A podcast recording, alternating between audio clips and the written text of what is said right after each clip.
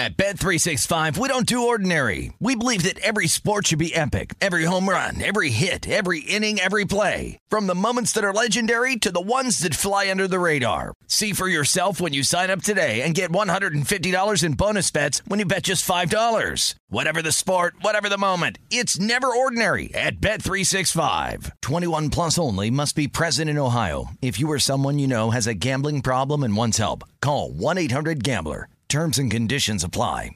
When you buy Kroger brand products, you feel like you're winning. That's because they offer proven quality at lower than low prices.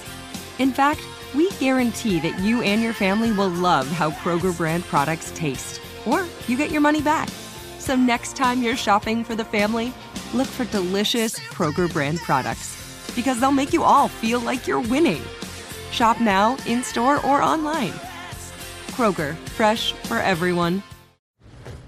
You never want to find yourself out on the water fishing without the essentials.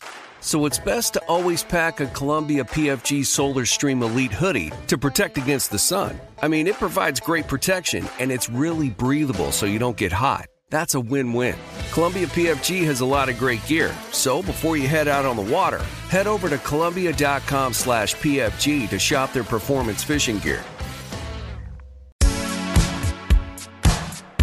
Welcome, everyone, to SI Media with Jimmy Traina. Thank you so much for listening. We have an excellent show for you this week. We have Kevin Clark, NFL podcaster, video host, writer, recently left The Ringer. He's now at ESPN doing a 3 times a week football show, This Is Football, and he always has excellent takes, excellent insight on the NFL. So thought he was a great guest 2 weeks into the season and following Kevin. My buddy Salicata joins me for our weekly Train of Thoughts segment. So good show this week. If you've missed any recent episodes, make sure you check them out. We had NFL Red Zone channel host Scott Hansen on the podcast last week. I did a mini pod on the debut of NFL Sunday Ticket on YouTube recently. Julian Edelman, Greg McElroy, Charles Barkley, Peter Schrager, Chris Russo, all recent guests on SI Media with Jimmy Traina. So check those out. If you missed any, subscribe, rate, and review. All right, let's get to this week's show. Kevin Clark from ESPN, followed by Salicata and Traina Thoughts, all right here, right now on SI Media with Jimmy Traina. All right, joining me now, always one of my favorites to talk to during the NFL season. Just made a big career move, so we got a lot to discuss. From ESPN now, Kevin Clark. Kevin, how's it going? What's going on, man? Glad to be back. Thanks for coming back. And last time we spoke, you were with The Ringer. Now you're at ESPN. Why the move? Well, great question. A lot went into it. So it's ESPN in Omaha, and Omaha's producing my show. This Is Football, which is not a million miles away from what I was doing at The Ringer with Slow News Day. And it's a dream. Like, ESPN is still the epicenter of sports media. It's something I've wanted to do since I was a kid, all that. But I think that there's a combination of things. Number one, just the reach, like the idea that I could have Dan Marino last week say he would throw for 6,000 yards if he played today. And then that's on ESPN's Instagram the next day and on their YouTube channel. All that stuff is something that kind of just appealed to me. Change of scenery, you know, and like, I have an amazing relationship with everybody at The Ringer. I still do. I still talk to them every single day, pretty much all of them.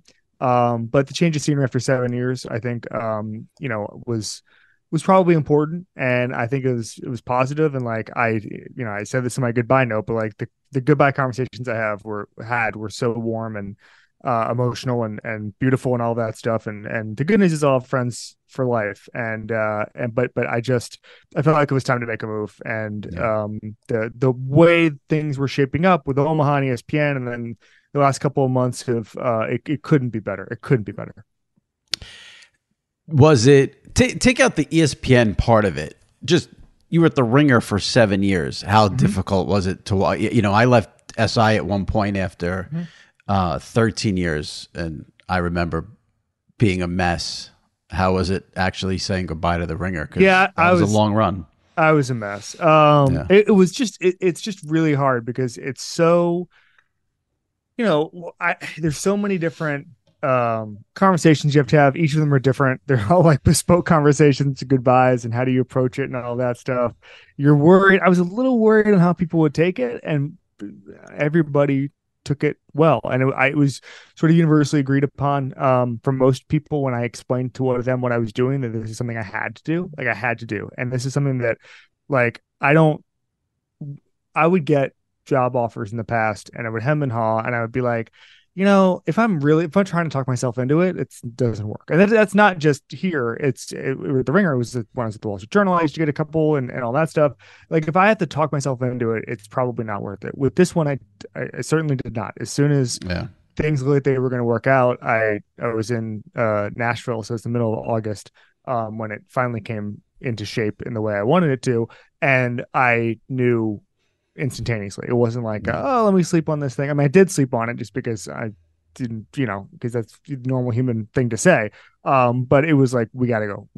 And so it was I was a mess only because I love those folks. I still love those folks, and I miss working with them. And like, it's funny. I mean, it's not to be morbid because it's Rodgers' injury, but like the amount of texts I got from people who, as soon as Rodgers went down, from the Ringer NFL staff, it was like, damn you, Kevin. Like, you know, we think about all the things, we, you know, whether it's writing, whether it's potting, whatever. Like, I felt like we were all, like the teamwork there was so special. And so that's what I hated saying goodbye to. But already working with the new folks, whether that's in Omaha, whether it's ESPN, like we're all on the same page. It's awesome. I have awesome producers on the Omaha side. I can't get enough of it. Yeah. Was it difficult? I mean, one of the things about our business is it's really hard to stand out and to carve out a niche unless you build something unique. You did that with Slow News Day. Mm-hmm. The things that stand out are the things that aren't on other websites, on other, you know. So Slow News Day was its own thing. No one else did it. It was unique. It was popular. I guess you couldn't take that name with you to ESPN. It was that hard to... Or was it just like that's business? I didn't ask, but I also knew that I wanted to start my own thing and within that umbrella. And like, also like I adore Slow News Day, and I adore everybody who worked on it and anybody who ever came on it and all that stuff. If we went to ESPN NFL's YouTube page and we just called it Slow News Day and it was me reading a newspaper, like I think there'd be a lot of people who were there to see like George Kittle breakdowns who were like, what the hell is going on? So you need to kind of meet a little bit halfway.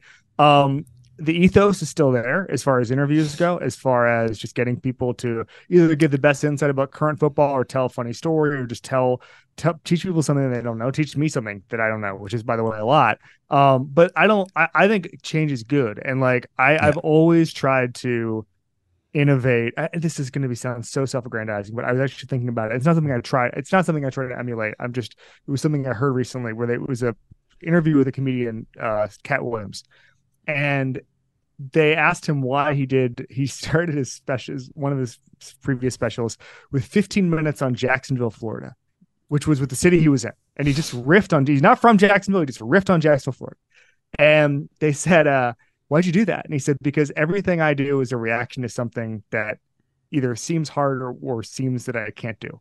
And I kind of like that. And in a career, that's what you should be aiming for, right? Whatever scares you, you should be running towards and trying to do it. And maybe you'll fail. I have a kid now and a house, so like that's a little easier said than done as far as trying new things. But I felt like growing it and changing a little bit, it can't be a bad thing. I think that you just do things that it's scary a little bit and things will normally work out. A couple more on this and then we'll go on some NFL stuff. This might be a little tough. I hate putting you on the spot, but I what you said earlier, I think rings so true. I think anyone in sports media, I would never question anyone who goes to ESPN. Like you said, the reach of ESPN, the power of ESPN. I know there's some bizarre narrative out there that people somehow don't think ESPN is what it was. Well, nothing's what it was because of the way everything is fractured now because of streaming and blah, blah, blah. But there's still nothing more powerful in sports than ESPN. There's just no two ways about it. The only trepidation I would have for someone like if so, me, you, is when you do go to ESPN, they are partners with the NFL. You cover the NFL. I would, you might have a little more freedom at The Ringer. Was that ever a thought to you, or you didn't even really think about that? No, I never thought about it. I honestly never thought about it. No one has ever, I mean, this is true, not to say anything, like the Wall Street Journal was owned by Rupert Murdoch, who writes massive checks to the NFL. Right. And I remember, I just remember thinking sometimes like, hey, I wonder if I'll ever get a call. Never got a call. Never got one call. Even if I knew the league office was pissed at me over something normally pretty small. But I never got one call. Nobody ever tried to strong arm me or anything like that. Ringer is a different deal, but there's still, there's still relationships that are, league office level or commissioner level, whatever, with entities that I'm associated with. And I've never gotten any pressure. I mean, listen, if I was, I think it'd be different if I was doing this sort of, investigative reporting on TV contracts or, owners meetings. I think that'd be a little bit different. I'd have more pause, but like, right. I don't think, and I don't feel weird. Like, I'm a huge, I'm all over the place on it. Because I just have interesting, perspective just being from Florida and being obsessed with it. But like, I talk a lot about conference realignment in college football. Well, ESPN is a pretty huge player in that. And I don't think if when I go on Feinbaum a lot, Paul Feinbaum show, and like, I'm not going to lay up on conference realignment. I'm just going to say whatever I want to say. And if somebody wants to call me and say, hey, we can't say this, blah, blah, blah, blah. Like we can talk about that. And I will try to hear them out, but I won't really adjust my perspective on it. But like, that's a good example of like, I'm just going to like, again, if it scares you, it's good. I'm just going to just be myself. And if I get some sort of call on it, we can deal with it then, but I'm not going to decide all of a sudden that, two mega conferences is good and great for the sport. And we should have this, this weird system we're going to just because, someone from the college football playoff office calls me. Yeah. I should have mentioned at the top. So Kevin's now doing This Is Football. Is it Monday, Wednesday, Friday, I believe? For Sunday night. Yep. Wednesday, Friday. Right. For ESPN in Omaha. Is it all done right from where you're doing this podcast right now in that room you're in? Or isn't it amazing what sports media has become since COVID, where we're all just doing this from our houses? It's so wild. Like here you are, you're leaving The Ringer for ESPN, and you've talked about the relationships you've had at The Ringer. You were there for 7 years. Have you even been to Bristol? Have you been? Like, how often will you ever be? So isn't it crazy? Go, I don't think I can say the show. I'm going to go on Friday and make my ESPN debut. Debut. Oh, nice. But that's going to be at Seaport, and so at some point, it's funny because I actually have been to Bristol. I have been to Bristol once. It was I was going. This is a crazy story. I was going to a wedding, and I had just written a story for the Wall Street Journal, and they asked if I could come on the Sports Center, and they were like, "What's your closest studio?" I was going to Maine, and I was literally like right outside Hartford, and I was like, "You guys are probably not going to believe this, but like, actually, the closest studio is ESPN, like right there on whatever highway it was." And so I turned off, and that's where I did it. And I bought a tie at a local TJ Maxx, and that was it. So that was the one time. That was 2 jobs ago. But no, so like I've been to Seaport a bunch. I did Debatable there, which was the Paul Blatore, Dominic Foxworth show with Charlie Kravitz. I've done Debatable there a bunch. So I've been there. I'm comfortable there, and I'll go there Friday. But 90% of the stuff I'm going to do, including like remote hits, whenever I do them, would be from this office in beautiful Larchmont, New York. Larchmont studio. It's crazy what it's become. Where will we see you Friday? What shows? I don't think I can say. Oh, really? I think they want to announce it. Yeah, they don't want to promote and plug. I mean, well, this is coming out Thursday morning, so I don't know. But all right, I'm a good corporate soldier. Yes, you've learned well. You've learned well. Like, do you care that you're never going to sort of be in an office or a studio around people, or do you think, or are you fine with just like the communicating through Zoom and Slack and all that nonsense? So I'm good about meeting up with people, like just get a coffee or a beer or whatever. I'd say the biggest thing is I'm a little older now. So I turned down a job I'm trying to be careful here. I got a job offer when I was at the Journal for another outlet that was not focused in New York. It was an awesome job, but I could have worked remotely, and I was 27 years old.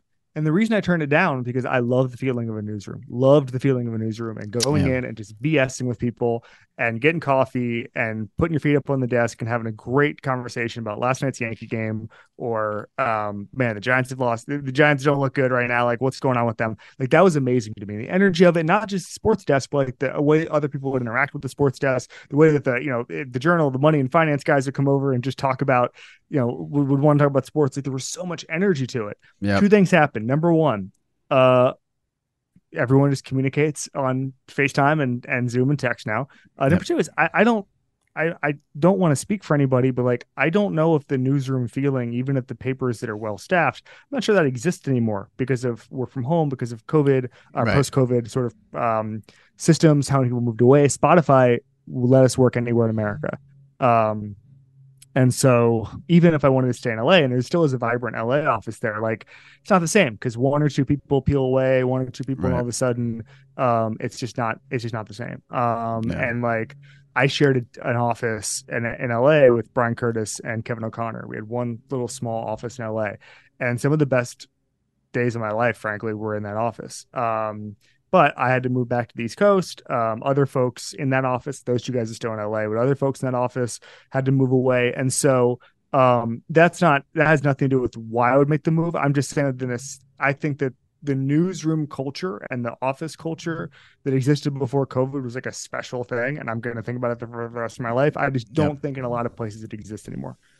I feel the same exact way. I desperately miss that office feel when we had an office with SI, but like you said, it wouldn't be so many people moved out of New York during COVID. Even if they brought it back, it wouldn't, it'd be such a shell of what it was. But we had a good run with, like you said, it's just the conversations, the go get coffee, the busting balls. It's, I miss it desperately. Also at the Journal, we had one page a day to fill, and there'd be 11 a.m. and noon. We would come in and we'd have nothing, and we would just sit there until we had something. And like, that was so fun, and the collaborative process. And now what do you do? Have a Zoom for 3 hours? We're all sitting around, turning our camera off to get coffee. Like, there was just nothing like it. And you can't compare it. You could be on Zoom all day. You could be on FaceTime all day. You could be on Slack all day. You can't compare it. It's not the same. You can't compare it. It's unlike anything ever. And like newspapers, I'm so lucky I got in at the very, very, very tail end of newspapers, where I was I worked at the Chicago Tribune. I was a freshman in college. I worked at the Sun Sentinel after that in Fort Lauderdale. And like, just to go in there and just if you had a free 3 hours and just bullshit, was just like the most fun you're possibly going to get. And it's heartbreaking, not only from what's up in the newspapers broadly, but like the fact that just because of real estate problems, like newsrooms in a lot of places literally just physically don't exist. And that sucks. Right. Yep. That's us. One more, and then we'll turn to some football stuff. So are you not writing at ESPN? Are you done writing? What's the deal with that? Great question. I don't know. I'm doing this show. That's it. That's what I signed on for. And then there'll be some other stuff within that. Writing is not yet a part of the equation. What I would say is that I love writing. It's my favorite thing to do in the world. I think there's ways to do it. Like, someone actually just asked me this morning. They were like, what's the reporting process, writing versus podcasting or video? And I'm like, it's the same thing. Like, we had Channing Crowder on today, and it's like, okay, well, I want him to tell full, hilarious anecdotes with tons of details. Well, guess what? I wanted that when I was at the Wall Street Journal, and it was going to a 1,000-word column. I wanted it at the Ringer, and now I want it on video. Like, it's the same skill set, in my opinion. But I love actually putting pen to paper. And I was meeting with I was just BSing with an executive in the last year or so. And he said, it's so important you're a writer. And I kind of perked up, and I was like, oh yeah, like, is writing like valuable? And he's like, oh, no, it's not valuable. But like, you have like arguments in your head, and you know how to like map out what you're going to say. And I was like, oh, so the typing doesn't matter. Like, the actual like putting words onto the internet. He's like, oh yeah, that doesn't matter at all. And I was like, good, cool. Glad I was born 50 years too late. So if they wanted you to write, you would write? Yeah. Okay. Oh yeah. Okay, good. Yeah, similar to what I did at the Ringer. Yeah. It's my favorite thing. It is my favorite thing in the world. It's my favorite thing in the world to So I think you can reach I think you can reach a huge audience with podcasting and video. And luckily, whatever niche I've been able to carve out, I'm able to reach people like that.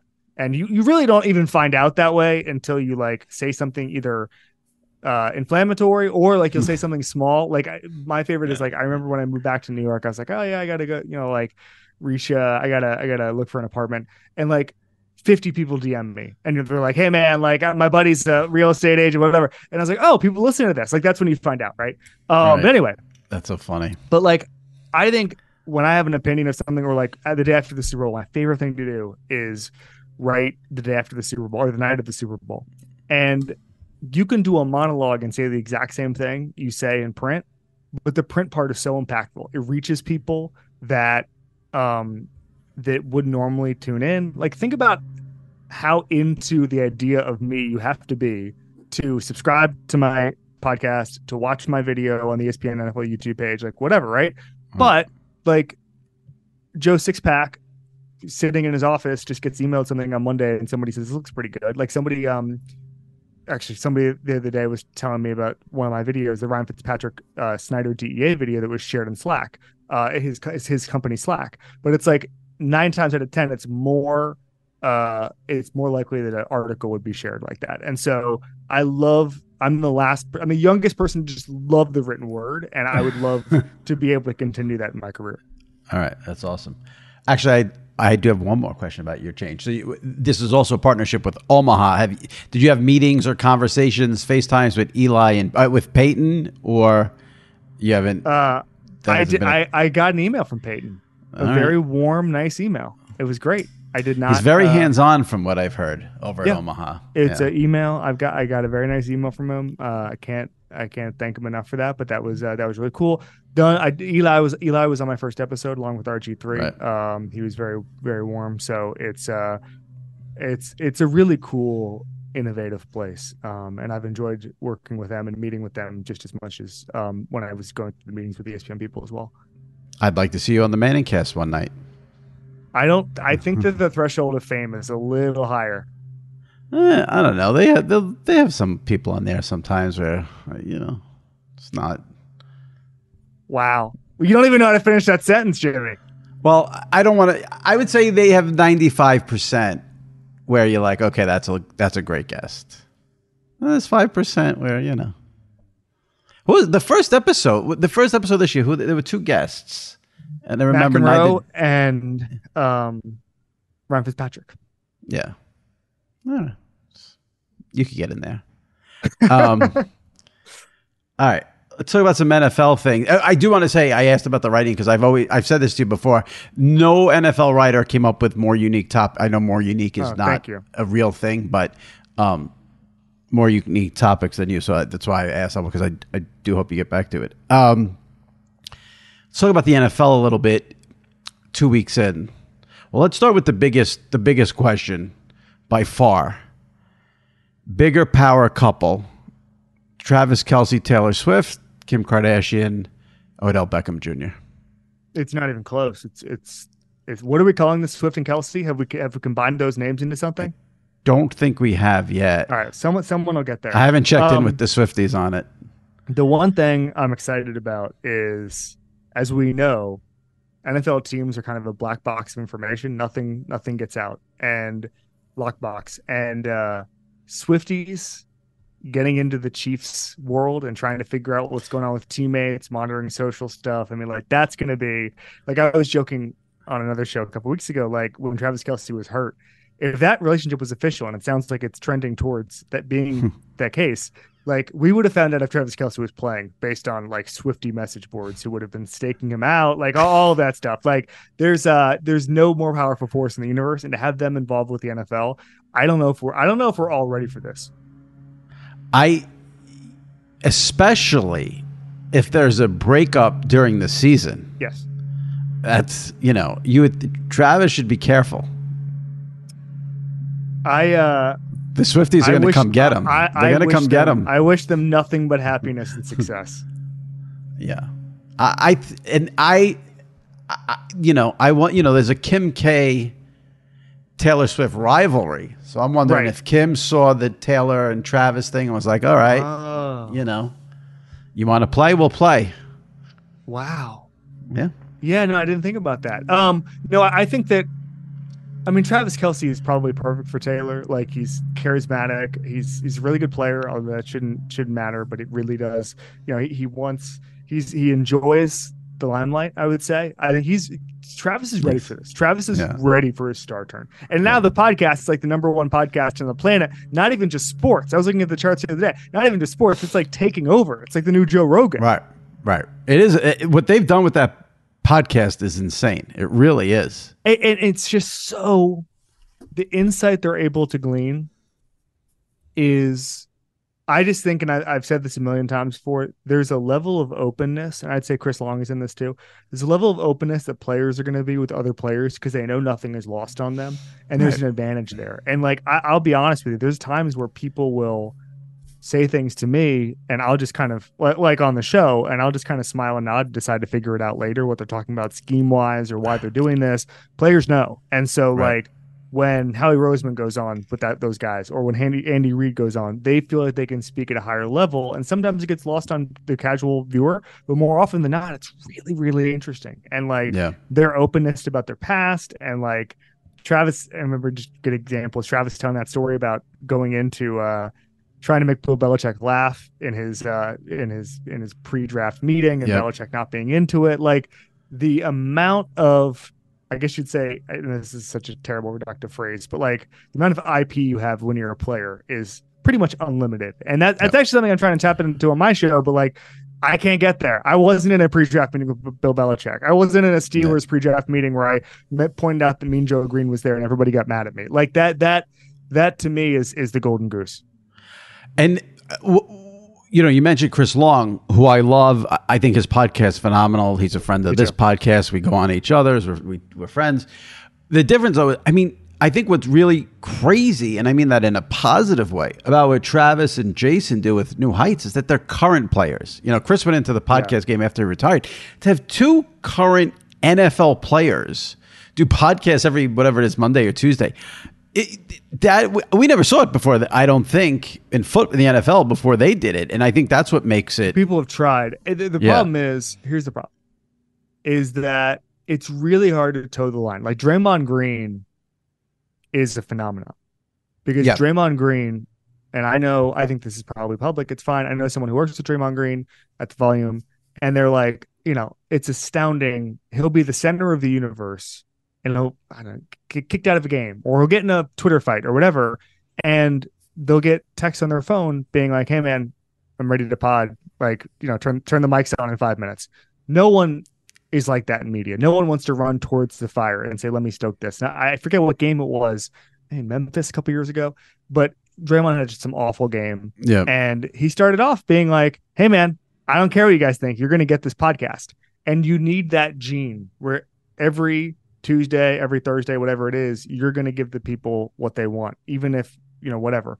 I think the Kelce's had that, and they're comfortable enough in their own skin. I think they're comfortable enough in their career. They've made a lot of money. They've had a lot of success. They've each won Super Bowls, and I think it's they're all three of those guys are unicorns. And it's really hard. Like you saw this. I don't know. Did you follow the Patrick Peterson tells thing with San Francisco? No, I don't think so. The Patrick Peterson has a podcast, right? And he said that San Francisco had tells on their offense. Yeah, yeah, right. And I think from what I saw, like there was a lot more context to it than that, right? But it doesn't matter. It just gets shared as Pat Pete said there's tells.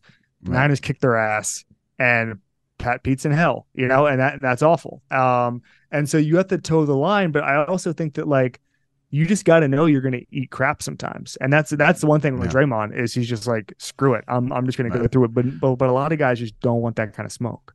I don't want to take anything away from Draymond, but I think what makes the Kelce thing even more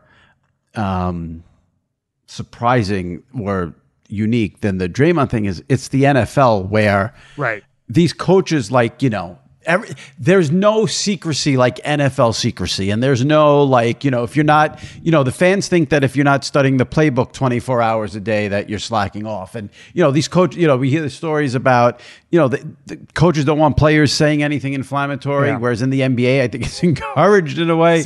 In the NFL, like, the coaches want everything on lockdown. So that's why to have two current players doing it, I think is wild. When I was, Bryce Young was on my show last year around this time, and I just read a really good book by John Talty about Saban and how he coaches. In it, there was an anecdote about how Saban basically he teaches so many crazy things about football. And one of them was about how a quarterback can play a defensive back shoulder placement against them, right? Just like, hey, if he's turned this way, whatever. So I asked Bryce Young, I was like, hey man, can you give me like a nugget that Saban has been able to give you that's kind of like that? And he's like, oh man, well, there's this one thing, and he starts going, and then midway through he just goes, I'm sorry, I just can't finish this. Like, I just can't, like, I can't keep going. Like, Coach Saban is going to get so mad at me. And he realized, like, he's a nice guy. And so he starts giving me the answer. And then halfway through it was just like, no, like, I actually can't give this. And that's the default. These guys are coached to not give anything. And that's why you see, like, I don't know if you just saw this Justin Fields thing a couple hours ago. Oh yeah. But I was going to ask you about it. Where he basically called out coaches, like, that's a choice, because every single, and I, by the way, I agree with Justin Fields, but every single player is coached to never say anything. I don't know if you've ever heard it, but Dan Le Batard asked Ryan Tannehill maybe a decade ago, this was so funny, to just give your, like, opening statement at a press conference on a team that you know nothing about. I'm not going to give you the team. I'm not going to give you the defense. What does it look like? And Tannehill gave like 3 minutes on, like, hey, well-prepared team this week, well-coached. And it was so funny. And you can tell that deep inside the brain of every quarterback, coach, whatever, is the ability to just BS for 3 minutes and say absolutely nothing. And I think that when they say something, it's a shock to the system. And that's why I think it's actually kind of cool if these guys want to create their own content, because as long as this stuff gets out, we're all winning, and we're able to talk about this stuff. So I don't hate it by any means. At Bet365, we don't do ordinary. We believe that every sport should be epic. Every home run, every hit, every inning, every play. From the moments that are legendary to the ones that fly under the radar. Whether it's a walk-off grand slam or a base hit to center field. Whatever the sport, whatever the moment. It's never ordinary at Bet365. 21 plus only. Must be present in Ohio. If you or someone you know has a gambling problem and wants help, call 1-800-GAMBLER. If a new house is on your wish list in the next 5 years, grow your savings faster and experience your dreams with an Ohio Homebuyer Plus account from Kemba Financial Credit Union. A savings account specifically designed to save for a new home, where you can earn 7% APY, a $500 matching bonus, and a $1,500 mortgage closing cost credit. Learn more at Kemba.org. Offer expires March 31st, 2025. APY equals annual percentage yield. Restrictions apply. NMLS 292230. Equal housing lender. Federally insured by NCUA. Okay. I love Walker Hayes. He's amazing. He's so fun, such a great entertainer. And that's why I'm so excited that JCPenney and country music singer-songwriter Walker Hayes are partnering together on a new limited-time men's collection for the everyday guy. The Walker Hayes for JCPenney collection is an upbeat playlist of instant classics with laid-back appeal and down-home vibes. As a dad of 7 kids, he knows exactly what fathers want and need when it comes to their style. This collection reflects his casually cool styles with outdoor-inspired details and versatile colors. Perfect for the guy living the t-shirt life or someone wanting some fresh options that feel just as good. It's easy to wear affordable styles that celebrate the ultimate family man, along with the quality, durability, and sensibility dads appreciate. Available online Saturday, May 4th at jcp.com and in-store Thursday, May 16th, just in time for Father's Day. Limited time only. JCPenney, make it count. Let's talk about the season a little bit. So after week 1, everyone associated with the NFL always says, like, don't overreact to week 1. But we seem to think it's okay to do it after week 2. Like, week 1, don't overreact. Don't believe what you see, anything. And then after week 2, it's like, okay, well, the Cowboys and Niners are in the NFC Championship game and the Bengals are dead. And this, so give me, like, what do you think after 2 weeks, give me like a take that you feel strongly about after like seeing 2 weeks of this season. All right. So I think the Dolphins are going to make the playoff. I'm sorry, make the Super Bowl. If I had to go over that, again, that's spicy. If I could have a take mulligan, and I want to be nuanced here. So I picked the Bengals to win the Super Bowl. I picked them to play the Cowboys in the Super Bowl. The Cowboys part of it's holding up well. I'm of the belief through my reporting and through my conversations with Joe Burrow, which are not recent, but in the past, but the coaches' conversations are recent, that the Bengals were going to start slow like they always do because Burrow didn't have a training camp. Everything's going to be fine after that. The thing that worries me so much is the re-aggravation of the calf, because that slows everything down, and all the things I believe about how the Bengals operate and how their offense gets on the same page. Listen, if they don't get humming till December, they might have 4 wins by then, and it doesn't matter if they become the best offense in football like they normally do. So that's the biggest thing for me. And on the flip side, like, so I actually floated the Dolphins as a Super Bowl contender in the summer, and I got a lot of heat for it. I got a death threat over it. In fact, I was just talking about that on the Dominique Foxworth show. A legitimate death threat? No, not like I'm gonna. Here's your address. I'm gonna kill you. Just like it's just like you don't deserve to live. Blah blah blah. there are levels of death threats. I would say, like there's a guy who sends me like really graphic death threats over the smallest stuff. Lovely. Like Like I went on Russillo and I said I liked I liked Nolan Smith as a value pick, and the guy just got real graphic. I'm like, man, if you're going to me, I mean, on this, that's a low bar. I've said this a few times on this podcast. When I first started at Sports Illustrated, this is going back to like 2001, 2002. One of my first jobs was I would read the email that would come in for Dr. Z. Oh my God! And I'd have to forward it to Dr. Z because he was not tech savvy for him to answer in his mailbag. And I've always said that experience for those 3 or 4 years I did that has helped me so much in what I do now, because now I don't let any of the bashing get to me, because what that guy and all of the bashing that came in for Dr. Z was over his power rankings. So people would email and be like, you have the Browns 28th and the Raiders 24th. I hope you forget to take your meds today and die. And I'd be like, oh my God, like power rankings. These people would lose their shit in a way I've never seen. So now when someone, when I say like, I don't like this announcer, and someone says, drop dead, you fat piece of shit, I don't really care because I'm so like hardened from the Dr. Z experience. Yeah. You have to learn thick skin in this industry. Yeah. But anyway, so the Dolphins, you're adding in Vic Fangio, who is at least going to raise the floor. Jalen Ramsey will come back at some point. They've got a ton of talent everywhere. And then the offensive side of the ball, they have Tua, who, as long as he's healthy, is one of the best. I mean, I think he's legitimately great, but even if you want to say he's a product of Mike McDaniel, who cares? Right. And they've got skill guys everywhere. The offensive line probably still needs a little bit of work, but it hasn't mattered yet. So the AFC to me, I keep comparing it. I don't know if you're a golf fan, but I keep comparing it to modern golf, where it's like 12 golfers every week who should win a tournament because they're just so good. And it's like, okay, if Colin Morikawa putts well, if Scottie Scheffler does XYZ, if Jon Rahm does XYZ, like Rory, like these guys should win every week. In the AFC, it's like coming into the season, there were 9 teams where I'm like, yeah, they should make the Super Bowl. And they would make the Super Bowl in a bunch of different years. But all of a sudden, Rodgers and the Jets are out. All of a sudden, the Chargers look like they're in the middle of a lost season, and Brandon Staley's on his way to getting fired. So yes, the Bills do not look like they have. Bengals obviously struggling. Bengals are in the mud, and so you start to look around and you say, like, okay, the Chiefs certainly. And by the way, the Chiefs might be the obvious answer here. Like the Chiefs, if they have a top 5 defense, which they look capable of, then it's over. But let's just see how that goes. I think if there's a Bengals type team this year, as far as like we get to the AFC title game and they win a game on the road and they get to the Super Bowl, it's the Dolphins to me. Yeah. Here in New York, obviously the offseason, it was just, I've never seen anything like it with the Aaron Rodgers stuff, and people were picking the Jets to win the Super Bowl, go to the Super Bowl. And Chris Long. And I just couldn't believe no one was talking about the Dolphins.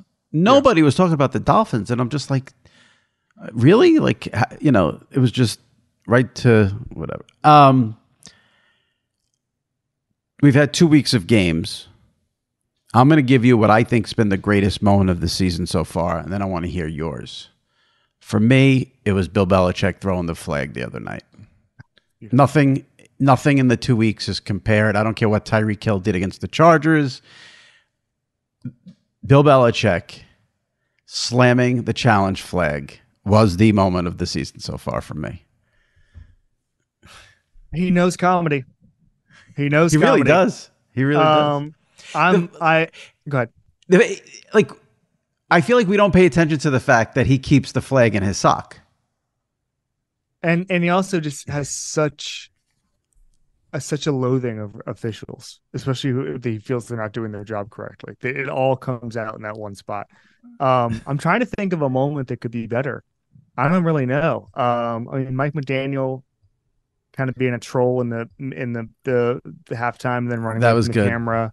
That was good. Yeah. Trying to think what else. I mean, it hasn't. Pittsburgh fans all in unison deciding to chant "fire their offensive coordinator" as loud as you could possibly get. Like, that's good. Yeah. But no, it's been an awesome season. There's a reason ratings are up. Like, this is just a well-oiled entertainment machine. It's the fact that it's so wide open is great this year. I'm just thinking, I mean, you do such great interviews. Have you ever, I know he wouldn't do it, but well, who knows, but have you ever tried to get Belichick on like Slow News Day? Would have been hysterical. So I met Belichick once, met. It was an owner's meeting. He had no idea what I was talking about. And so I'm he's at this, they have these coaches breakfasts, right? So I'm there. I briefly introduced myself. It's my first year in the NFL beats. It was a decade ago. And I follow him, like walk and talk with him. He has no interest in me whatsoever. And I'm just hanging with him. And I get to the elevator, and I almost like put my foot in the elevator door just to say goodbye and say my name again, and I don't. I turn around, and Scott Pioli and Thomas Dimitroff, who were GMs in the league at that point, who know but Bill really well, but also had known me already. They were hysterically laughing. And I was like, what? And they were like, we were watching the whole time. It was like watching like a rodeo cowboy, like on a bucking bronco, just like sticking with them stride by stride. And I just don't think... There's a couple of things. Number one, not in the Boston market. I didn't get in early with Belichick, which is tough. I pretty much spent time with everybody I've wanted to spend time with, except for the New England guys, frankly, in this league. And I just don't think so. He turned me down a couple of times on bigger stories. They did one thing about the 2007 Patriots that I got everybody else for, didn't get Belichick. I just don't think he sees much value in it. And I also think that I don't know. Like I think weirdly, like he wants to pay tribute when he gets guys a lot of the time. Or sorry, when he talks about guys a lot of times, it's people outside the system or retired guys. So like getting him to talk about Tom Brady is probably not, when he's playing, was not advantageous for him, right? Right. Whereas I remember like, you know, when Steve Sable died, he I called everybody to give his thoughts and the eulogy because he's such a huge part of the game. Or, you know, I think he's talked a lot about Lawrence Taylor to a lot of different people. If I called him up and said, I'm doing a thing on Lawrence Taylor and how he did X, Y, Z, I'd have a better shot than if I said I was doing something on Mac Jones. And so I've tried to do Belichick many times. I've never asked him to come on Slow News Day. But I just don't think I don't think we're aligned as much as I would like. Yeah. To. Yeah. If you were taping this on a Wednesday, you have a show coming out Friday. If you could book any human being for that show on Friday, who would you want to book? So we've actually had this because we've had this discussion because Jason Gallagher, my former producer at Slow News Day, he used to say a lot like actual problem, not the problem, but like we do have to have football in everything we do. Like we have to have a football fan because we were offered someone extremely famous Slow News Day last fall. And I said no because the person just could not talk football. Oh my God. I need to know who this is. And so and it was like an early stage of negotiation, but whatever.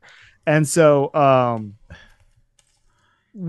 for me, like I'm a huge Pearl Jam fan. I think Eddie Vedder could talk enough 80s Bears And, you know, I saw him once in Newark and he was wearing a Walter Payton jersey. So we can just get 80s and 90s Bears. Right. You know, probably some Seahawks stories from the late 90s. Like, I think Eddie Vedder would be my number one. I mean, Belichick would not be bad. Andy Reid would not be bad. The thing about Andy Reid is that in print interviews, he gives a lot more than Bill Belichick, a lot more. Yeah. And I sat down with Reid in 2013 when he first took the Kansas City job. And he basically explained the next 5 years of NFL offense, and he was completely correct. He was basically just like, we're 5 years away from the entire spread offense taking over the NFL, blah, blah, blah. And I've written this before, but like, he was 100% right. But 5 years later, Nick Foles won over the Patriots in a, you know, 50, whatever it is, 48, 46 game where it was like a Big 12 offense on both sides of the ball, et cetera, et cetera. Like, Andy Reid is the guy. I know everybody says like they'd love to get Truth Serum and Bill Belichick and just have him tell stories. I agree with that, but I also think that he doesn't want to do it. Like, he likes talking about punting and stuff. Andy Reid, like, he wants to talk ball. He just doesn't want to distract. He just wants to give you nothing to move on and go back to football. Right. I think a book or a podcast from Andy Reid would actually be the holy grail of football, because he knows so much and he can communicate it well. There's a great NFL Films podcast with him from a couple of years ago that I think Steve Sable did, and they actually released it as a podcast a couple of years ago, and it was like a phenomenon. I learned so much from it, and he said that his entire teaching philosophy is just to put everything you need to know on an index card, and if there's more than that, they don't need to know it. Like, that should be a podcaster's like ideal. Like, don't overthink it, whatever. Like, weirdly, if I could make anybody into a media figure, it would be Andy Reid. Yeah, I could see that for sure. I feel like he does. I feel like he flies under the radar for as great as he is, but, you know, because he's not out there with like, he doesn't want to be. He wants to just get back. He wants to go out there, give out the injuries, which he has his trainer do, and then he wants to go back to coaching. Like, he does not want to put himself out there. Yeah. Let me ask you this to wrap it up, sort of, since this is sort of a media podcast. Well, it's not sort of, it is a media podcast. Give me something, because I love the way your mind works. Give me something when you're watching NFL football on a Sunday from 1 to midnight or whatever it is. What would you want to change or see done differently, or you're sick of, in terms of the presentation of the game on TV, whether it's something from announcers, whether it's something from camera work? Is there something that irritates you or doesn't even have to irritate you, but something you'd want to change or see done or eliminate? You know, like, I don't think they do this in the NFL, but in baseball, they do like the keys of the game, and they're like, you know, shut down the offense. Like, what are we doing here? Like, is there something in the NFL that you'd want to? So, the one thing I'd actually love to move away from is, and this is more of a college thing because I'll give you a college example, the coaching interviews that now cut into the game time. Like, I don't know if you saw this with LSU and FSU, but first game of the season, I know a ton of FSU people, they've got an interception that like gets Florida State on the way to beating LSU. Huge, huge play. I'm talking like the kind of play that if it ends up being the season they think is like, you know, they have photos of it in sports bars in Tallahassee, right? Well, guess what? Like, when that was going on, it was split screen with a coaching interview, and like that, and that's a symptom of just that's every network that's doing that now. I think that doesn't really lend itself. That's a more of an NBA thing, and you just can't miss a couple of plays. No. So that's small. I mean, like most networks do a very good job. I'd say I've tendered my resignation on Red Zone. I just feel like Sunday Ticket is so much better for me understanding what's actually happening now. In the game. Now you've hit a nerve. I did Red Zone the last 2 years, and I decided to go to Sunday Ticket again and do the quad box. It's so good on YouTube. It's amazing. It's amazing. Because. And I'm not a Red Zone person either. I mean, I feel bad saying that because I had Scott Hansen on this podcast last week and he was great. But I was always a Sunday Ticket person, always. And then I got rid of DirecTV for a couple of years because I had issues with them. And I ended up going to sport. I don't like to watch the game the Red Zone way. I cannot believe how good the YouTube is from the standpoint. The number one thing for me is how much wasted space DirecTV had on their screens when they did their multi-view with the quad, with the four games. YouTube, it cannot be done more perfectly than they're doing it. It blows me away. I completely agree. We can, as soon as we can choose our own mold to do, we're gonna be cooking 100%. Yeah. The other thing I would change, this is a little bit a thought that my old boss Bill Simmons used to have, but like pregame shows, halftime shows, like I just wish they could let it breathe a little bit more. And like one of the big inefficiencies I've found is just like kind of what I was talking about at the beginning of the show, like have these guys telling full anecdotes, full stories, like, hey, this happened to me in my career and this is what happened. And I kind of feel like every single, and it's every network, I don't think anyone's cracked the code. Everybody has 45 seconds to talk, and you just, and it's about like, what do the Bears do to solve Justin Fields? And they go around, they say, okay, we need to do this. Like, it would actually be much better if, I'm making this up, let's say Phil Simms, right? So Phil Simms says, hey, I lost here is the three worst games of my career, and then here's what I did afterwards, you know? And then you give him a minute and a half, right? And have Nate and all those guys jump in. I'm just putting names. I'm not. Yeah. But like that to me is like, I Ryan Fitzpatrick was on my show last week. And I just said to him, I was like, you know, you lay an egg on Sunday, because I was actually talking about Fields. I was like, you lay an egg on Sunday, you come in on Monday, and like, what happens? Like just take me through it. And like he did. And he said, like, it's like a morgue. Nobody says anything. I immediately go to the tape room because you just want to start. You just want to do something. And it's like that to me. I know this is, again, self-aggrandizing because I'm the one that asked the question. But like that to me, that kind of insight is what I want to hear. 100%. Like, is you've done it. Again, the players have the IP. We don't. Right. You and I don't. Not even journalists do. And so like what is happening? What is Justin Fields calls out his coach, right? So like on Sunday morning, it should be what happens when did a player call out a coach in your locker room? How do we react? By the way, was the player right? Because this could be, you know what I'm saying? Like there's just so much nuance within that. And so if I could make any change to the broadcast, it'd be more of that, and making it again, I think it's so reductive to be like, oh, make it more like a podcast, because the podcasts and digital shows tend to not work one-to-one on TV. You have to change it a little bit, but I do think there's a lot of room to make podcast style insight into a TV product.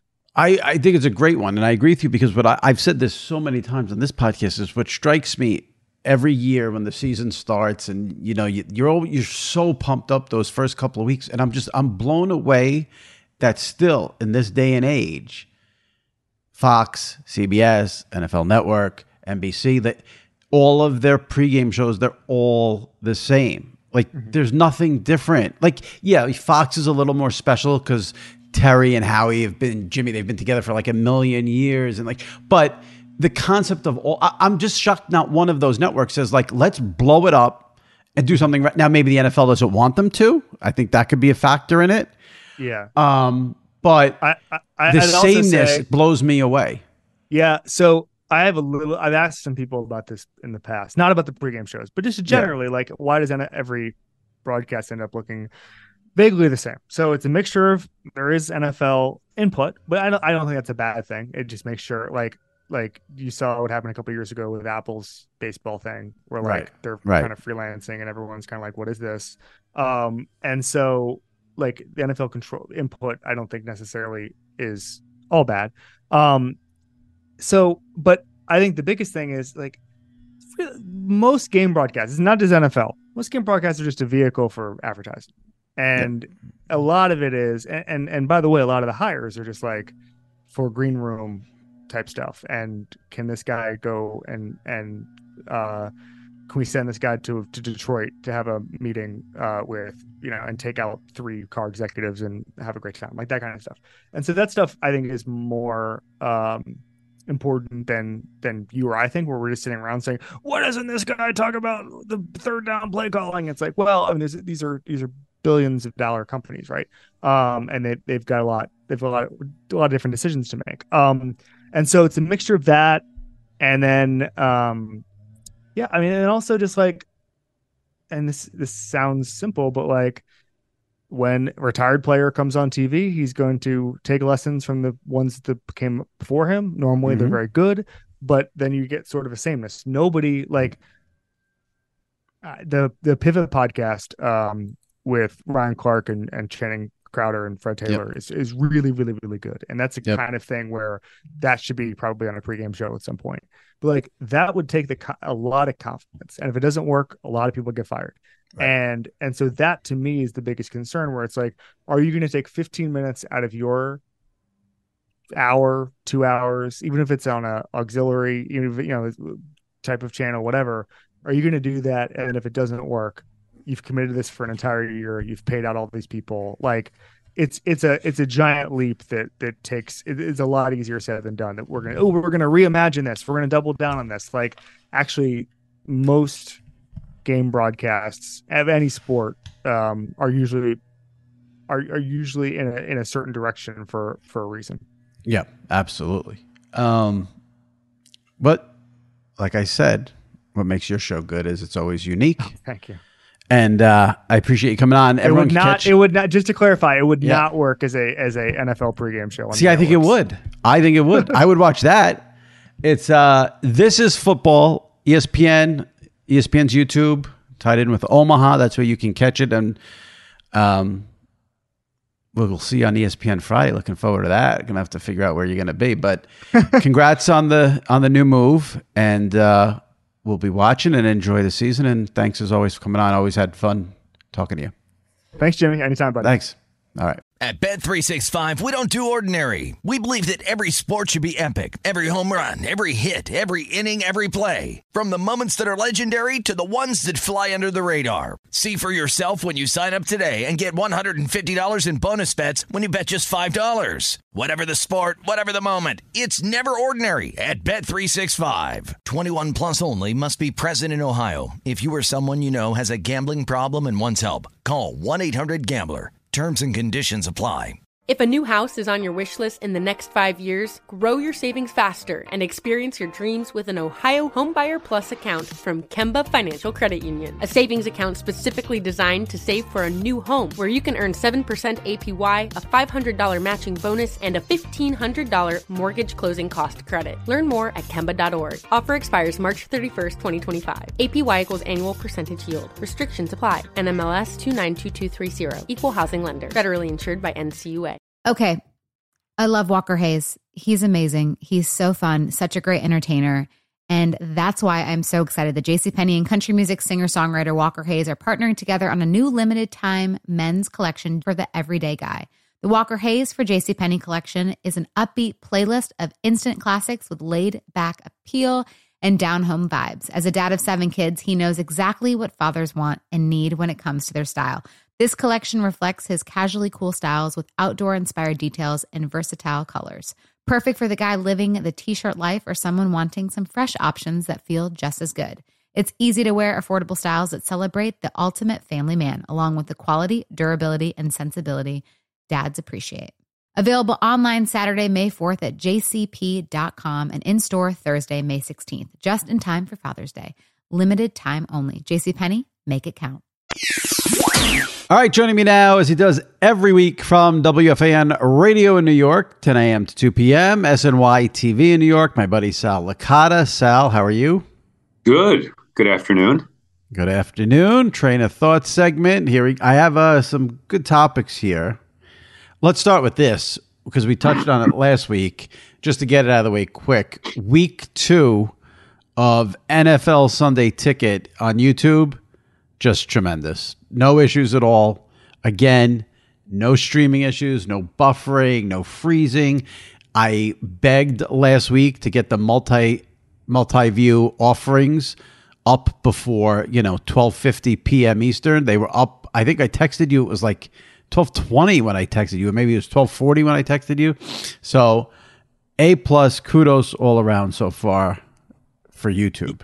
You jinxed me. I did have, and I think it was my own end. I don't think this had anything to do with YouTube. I did have streaming issues. Right as you said, no streaming issues again or whatever. I can't believe it. I missed it like froze up. So I just reset it real quick. I backed out and then went back in. I missed a Falcons touchdown. But So I think my internet was a little bit off this weekend. But outside of that, it's just this is the greatest thing to ever happen to football viewing. Period. It's pretty tremendous. It really is. And really, all you need is 3 TVs, and you can probably get every game.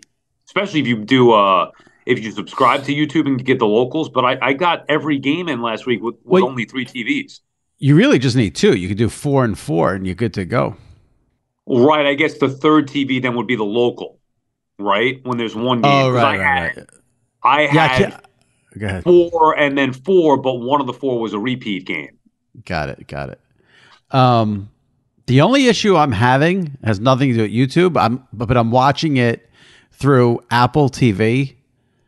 I am so bad at working the Apple TV remote. It's sliding all over. My big fat thumb makes it. Now, I'll say this. I'd put myself top 5 human beings who can work a remote during games. There's nobody better. I can bounce from game to game. I don't miss a play. I've been in sports bars. I beg them, can you let me have the remote, please? You don't know what you're doing. But the Apple remote, it's just way too temperamental, and it's a problem for me. Very delicate. Yeah, I've become a pro with it because it's the only thing I've used for years. As far as stream boxes, but it is very delicate. Because I use Apple. Like if you go to move it, it screws everything up. You can't touch it. Exactly. That's what I was going to say. I'm using the Apple remote to maneuver the volume on the multi-view of the 4 box. And if my fat thumb goes 1 centimeter the other way, now I'm off YouTube. I don't know what's going on. So it's ridiculous, that remote. I wrote about this today. I'm sure you don't care, but I just got to throw this out there. The coverage of Deion Sanders is Aaron Rodgers-like. It's nonstop. Everyone's going crazy. Fine. And then the last week and this week, ESPN not sending Fowler and Herbstreit to do the Colorado games. I don't understand it. So last week, Colorado played Colorado State. The game was at 10 o'clock. So I guess ESPN, they don't want to have Fowler and Herbstreit doing 10 o'clock games. So they sent them to do Florida, Tennessee at 7 o'clock. Meanwhile, that game at 10 o'clock, Colorado State, got 9.3 million viewers at 10 o'clock. 4th or 5th most watched college football game on ESPN ever. And, I mean, that's like a Thursday night NFL Amazon rating. That's almost like a little bit less than a Monday night. I mean, so then I figure, okay, they'll do them this week because they're playing Oregon, which is a legit game. And then something Fowler and Herbstreit to Arkansas against LSU. Now, last week, what made it really dumb to me last week was that game day was in Boulder, Colorado. Herbstreit was there, and they made the guy fly to Gainesville from Colorado to call that game. Now, Saturday, they're at Notre Dame because Ohio State plays Notre Dame on NBC. But they're at Notre Dame because that's the best game of the day. And they don't think Herbstreit can get from the end of game day in Indiana to Eugene, Oregon in time for a 3:30 kick. It's amazing that Colorado is this story. Deion is this story. He's on First Take last week. He's on game day. And they don't have their number one crew calling any of the games. Bizarre. Yeah. Very bizarre. I mean, even I know who's paid no attention to it. College football had to be a sacrifice if I wanted to have a somewhat successful marriage. So there's just no way to do it. And even I know that that's a huge story. I assumed that they were doing the game because I saw everybody there that week with all the shows. Deion was there. McAfee was lined up there with all the guests. So I just assume that. To me, it doesn't make sense if you're going to have game day there, why you wouldn't then do that game with your top announcers. ESPN's hung up on Fowler and Herbstreit doing like the primetime game that's either on at 7 or 8 o'clock. They have to – I would get off that thinking. I mean, everybody watches everything at different times now. It's – you know, that's antiquated thinking. I also just don't – like – I'm not trying to disparage the guy. Like Fowler to me is not a primetime guy. I'm sorry. But he's their number one. That's their number one booth. So I know he doesn't do it for me with college football anymore. Yeah, that's a separate issue. To me, you have to have your number one booth calling these Colorado games when you have them. If you're gonna, like you said, if you're gonna spend all this attention on it, and then Fowler and Herbstreit doing Arkansas, LSU. It makes no sense.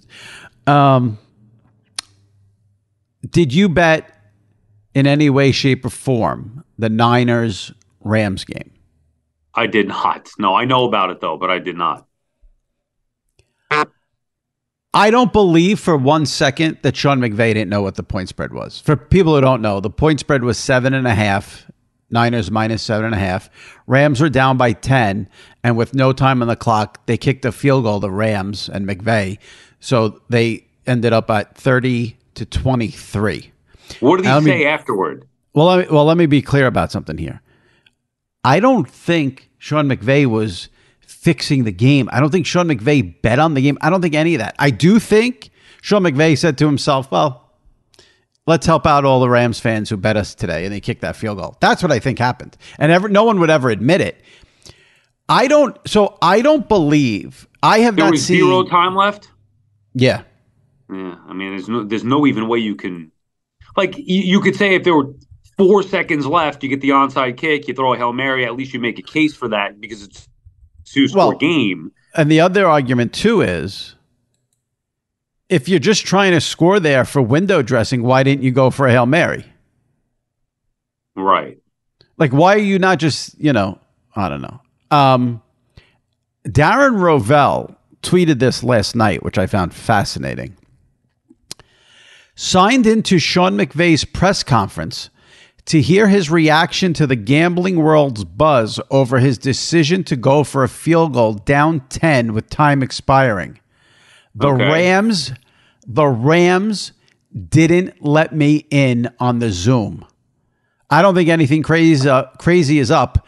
Keeping a gambling reporter out of it makes it seem worse. And nobody else during the post-game press conference asked him about it? My guess is the legit beat reporters are not going to bring up point spreads and gambling to the coach. No, but they could say, why kick the field goal? There are ways to do it without it. Saying specifically, oh, my God, you covered the spread. You just say, what was the decision in kicking a field goal, an otherwise meaningless field goal? I had some dopes on Twitter say to me something about, like, points scored is one of the tiebreakers or something like that. That's not why he did it. I'm sorry. It's not. Well, I mean, is it a tiebreaker? I don't know. I mean, there's got to be a reason why he did it. Again, why not go for the Hail Mary? I mean, did they? I didn't watch the game play out. I just heard about that. Just, again, why are you kicking a field goal there? Dude, I know it's a different story, different game. But now, were you impacted by that at all? Did you bet that game? No. I had the 49ers in a teaser, so it didn't impact me in any way, shape, or form. I had the shitty Broncos in moneyline parlays and in a teaser. And my afternoon was lost until that freaking Hail Mary, which I actually could not believe. Did you watch that live? I did. I couldn't believe that he actually caught it. And then there was, like, hardly any excitement. It's like, dude, you just miraculously put yourself in a position to tie the game, and they run a horrible 2-point conversion play, and obviously the Commanders won the game. But that, to me, was – I had them in a teaser on top of the parlay, so at least I got that miracle cover by the Hail Mary. I could not believe – watching that unfold that was for me one of the great wins of all time on a teaser, that Hail Mary. I enjoy seeing the Broncos being 0-2 after Sean Payton made a big stink about saying my players are not going to wear what he called them, I believe, was Adam Sandler hats. He made fun of the Sandman? Well, no, he didn't make fun of the Sandman. He just said, like, he doesn't want his players wearing floppy hats on the sideline. As if that's important, has anything to do with whether you win a football game or not. Right. No, they embarrassed. Oh, I'm sorry. He called it Gilligan hats from Gilligan's Island. Okay. My bad. So Gilligan, you making fun of Sandler? I mean, come on. No one's making fun of Sandler. He's the one. He said, listen, Sean Payton has banned the Broncos players from wearing, quote unquote, Gilligan's hats or bucket hats on the sidelines. And, I'm glad Sean did that because that's very, very important to whether you win or lose a football game. It means a lot. They embarrassed themselves. He embarrassed themselves on Sunday. I think the Commanders deserve a lot of credit. Rookie quarterback going into Denver, it's impressive. Coming back after, what were they down, 24-0 or 21-3? Something like that. I saw 21-3. At Bet365, we don't do ordinary. We believe that every sport should be epic. Every home run, every hit, every inning, every play. From the moments that are legendary to the ones that fly under the radar. Whether it's a walk-off grand slam or a base hit to center field. Whatever the sport, whatever the moment. It's never ordinary at Bet365. 21 plus only. Must be present in Ohio. If you or someone you know has a gambling problem and wants help, call 1-800-GAMBLER. If a new house is on your wish list in the next 5 years, grow your savings faster and experience your dreams with an Ohio Homebuyer Plus account from Kemba Financial Credit Union. A savings account specifically designed to save for a new home where you can earn 7% APY, a $500 matching bonus, and a $1,500 mortgage closing cost credit. Learn more at Kemba.org. Offer expires March 31st, 2025. APY equals annual percentage yield. Restrictions apply. NMLS 292230. Equal housing lender. Federally insured by NCUA. Okay. I love Walker Hayes. He's amazing. He's so fun, such a great entertainer.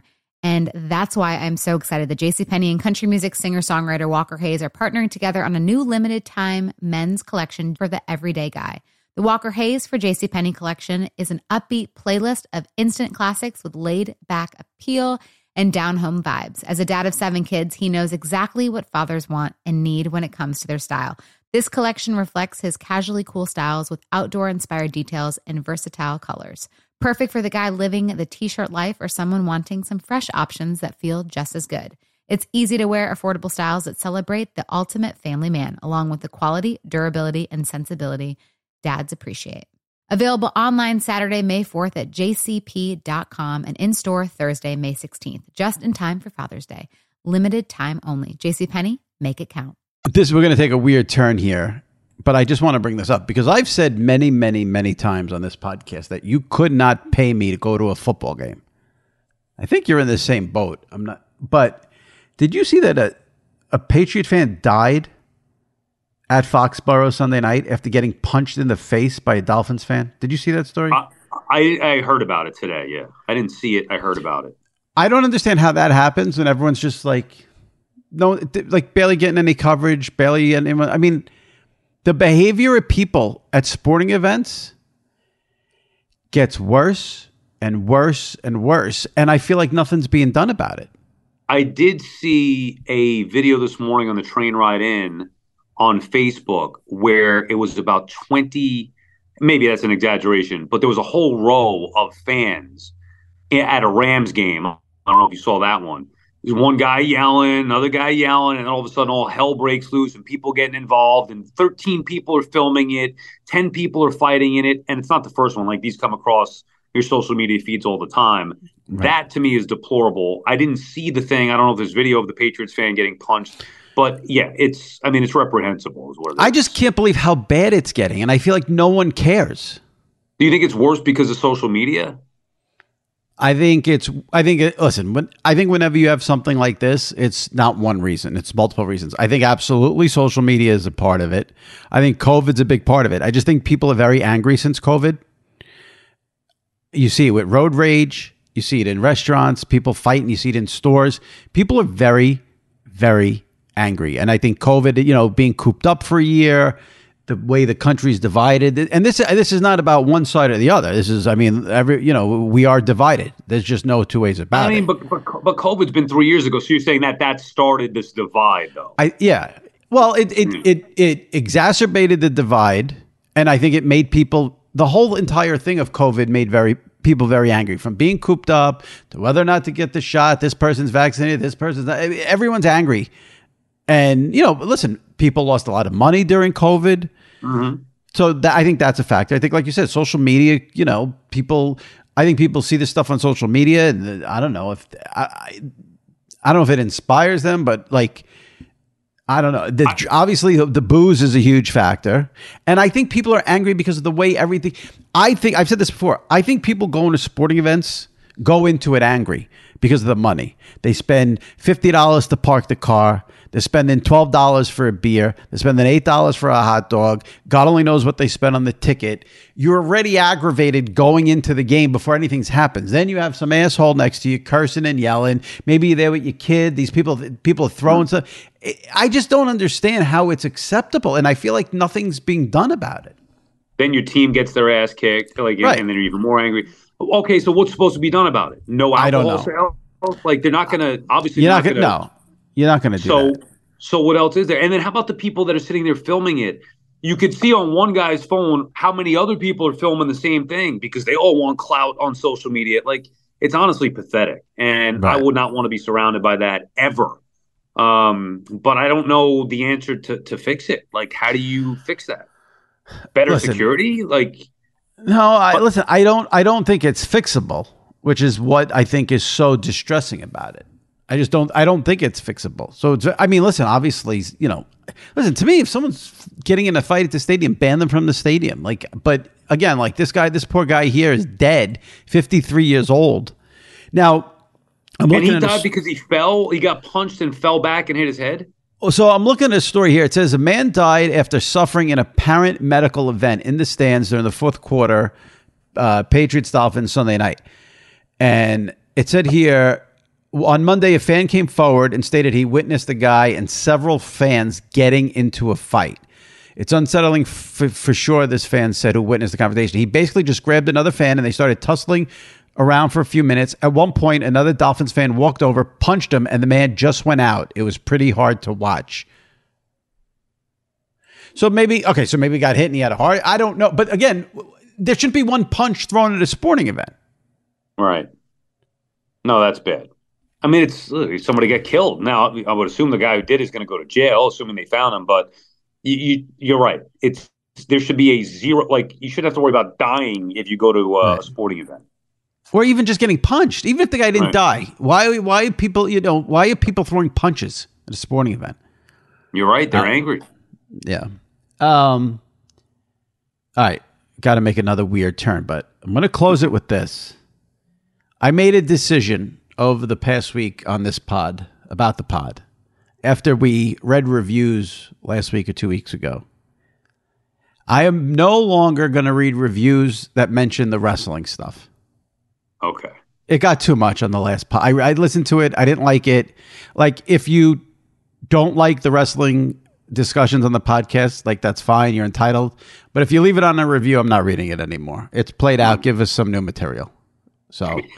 I feel like Howard Stern when he did the Peace and Love, when Ringo said no more autographs after the date of whatever.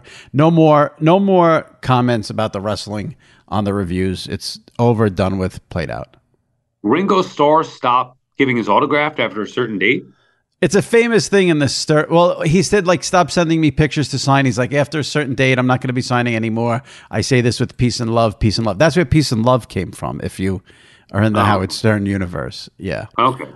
It's every fucking one of them. Love the show. Yeah, you guys are great, but hate the. I'm not reading them anymore. Did you see that they canceled Winning Time, HBO? Yeah. So is this part of the writer's strike? No. This is just because they didn't think the show was doing well. I mean, I love the show. I guess enough people weren't watching it. So, all right, then I have a question for you now, because I'm still behind. I only saw the first two episodes. Do I even bother watching it? I was going to ask you that question. That was the exact question I was going to ask you. Do I bother finishing the series? So we're going to get a full season this season? It ended already. It ended this past Sunday. I didn't watch it because I'm like 4 behind now. This past Sunday was the series finale. And from what I read, great article by Alan Sepinwall, who's been on this podcast. I should get him on. It's been a while. Rolling Stone, Alan Sepinwall does a great job covering TV.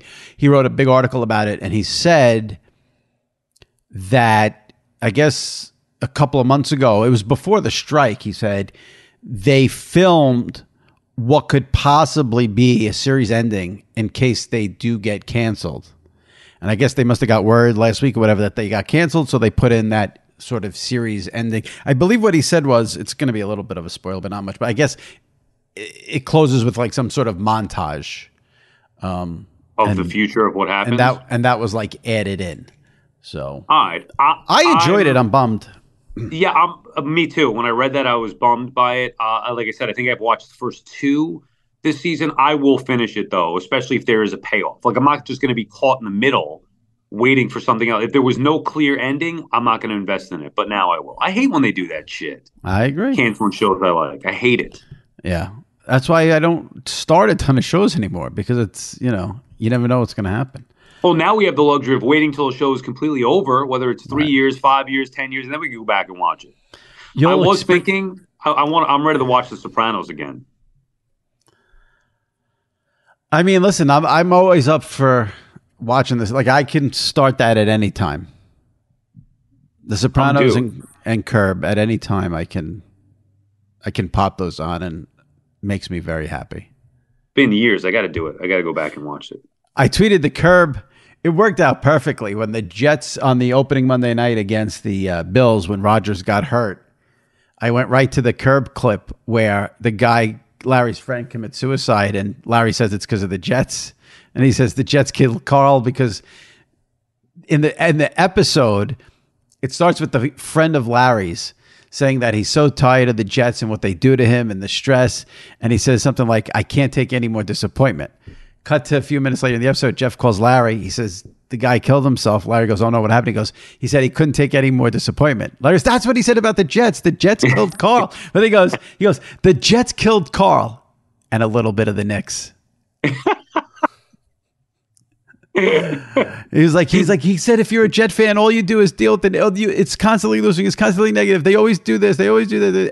And that night when Rodgers got hurt, it was like, works even more now after week 2 of Zach Wilson, but terrible. Did you see Brady? We talked about this last night. I'll just close it with this. On a serious show on Monday, Jim Gray asked Brady about signing with the Jets, and Brady, like, he didn't even like acknowledge it. He's like, next question.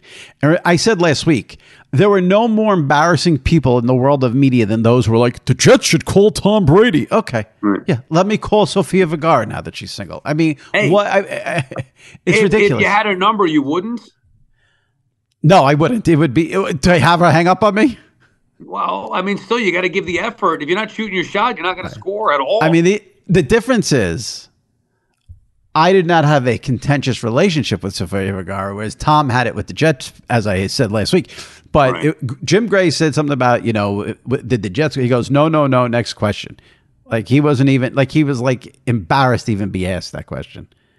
Tom Brady, yeah, he's going to come out of retirement and play for the Jets. I mean, this stupidity. Oh, if you want to win another Super Bowl, what would be the best spot? It has nothing to do with the Jets. He's not doing it. Right. Well, that's a different story. No, that's the story. I mean, excuse me for not trusting that Tom Brady's actually going to stay retired. I mean, we have been fooled before by this. Oh, stop! It's over. Everyone comes out once of retirement. Now he's done. No one comes out of retirement twice. I mean, well, I shouldn't say nobody. Let's see, who's come out of retirement twice? I'm trying to think. Favre? Did Favre do that? I thought that he did. Didn't he? I don't know. Yeah. But it has happened before. Listen, the only way I would ever see Brady coming out of retirement is if I think there's a 0% chance it would ever happen, but maybe if the Patriots called him and asked. But he's not going to go to the Jets. It's ridiculous. But they are in a position to, they need a quarterback, obviously, and they could win a Super Bowl if they had a good quarterback. If you gave Tom Brady truth serum, I think he would say, I don't want to win a Super Bowl with the Jets. Maybe. What's the glory in it for him? What's the upside? Well, so let me ask you this then. If Jim Gray asked him that question, why can't he just say, Jim, no offense, A, I'm not coming back, I'm retired, B, I would never fucking play for the New York Jets. Because I'd rather hear him say that. Because to me, he handled it the right way. It's so preposterous. He's not even giving it. He's not even acknowledging it. That's how I would play it if I was him. It's a ridiculous theory. Yeah. It's like, I don't know. All right. I don't think I have anything else. All right. That's it. I think that's it. Right. No more reviews about wrestling. Good. Plus, too, I went back and looked. Like, there's barely any wrestling guests on the podcast. Well, you separated them anyway, didn't you? Say the that last, doing the last two. And so, not for nothing. If I want to piss everyone off, should we talk about The Rock on SmackDown? Yeah, did I see you tweet about this, or somebody else was talking about it? Is he coming back to wrestling or no? I don't know. No one knows that yet. But he had said that he was supposed to come back for WrestleMania 40 against Roman Reigns, and then they decided something. They couldn't figure it out. It couldn't make it work. What did he do? I saw somebody like, did he get himself into some trouble, The Rock? Like making, I don't know what he did that pissed off some people. Well, he had the crowd chanting that the wrestler he was in the ring with is an asshole, and Fox had to beep it. No, I thought there was was that it? I don't know. I read somewhere that like The Rock had made a bad decision and had to apologize for something. I don't know, it was some business venture or something. Oh, maybe that. That is, maybe. I don't know anything about it. I just know Friday he came out, surprised the crowd, did a thing in the ring. Okay. And, you know, that was that. Yeah. All right. We'll see you next week, Sal. Take it easy. All right. Talk to you later. Bye. All right. My thanks to Kevin Clark and Sal Licata. If you are not a subscriber to SI Media with Jimmy Traina, hit that subscribe button. You can also leave a review on Apple. And if you've missed any recent episodes of the podcast, make sure you check them out in the archives. We've had a great run of guests as the NFL season kicks off. Scott Hansen, host of the NFL Red Zone channel. Julian Edelman, Peter Schrager, Charles Barkley, Chris Russo, all recent guests. So check those out. Give them a listen. And again, subscribe to SI Media with Jimmy Traina. All right. That wraps up for this week. We'll see you next week. Stay safe and take care.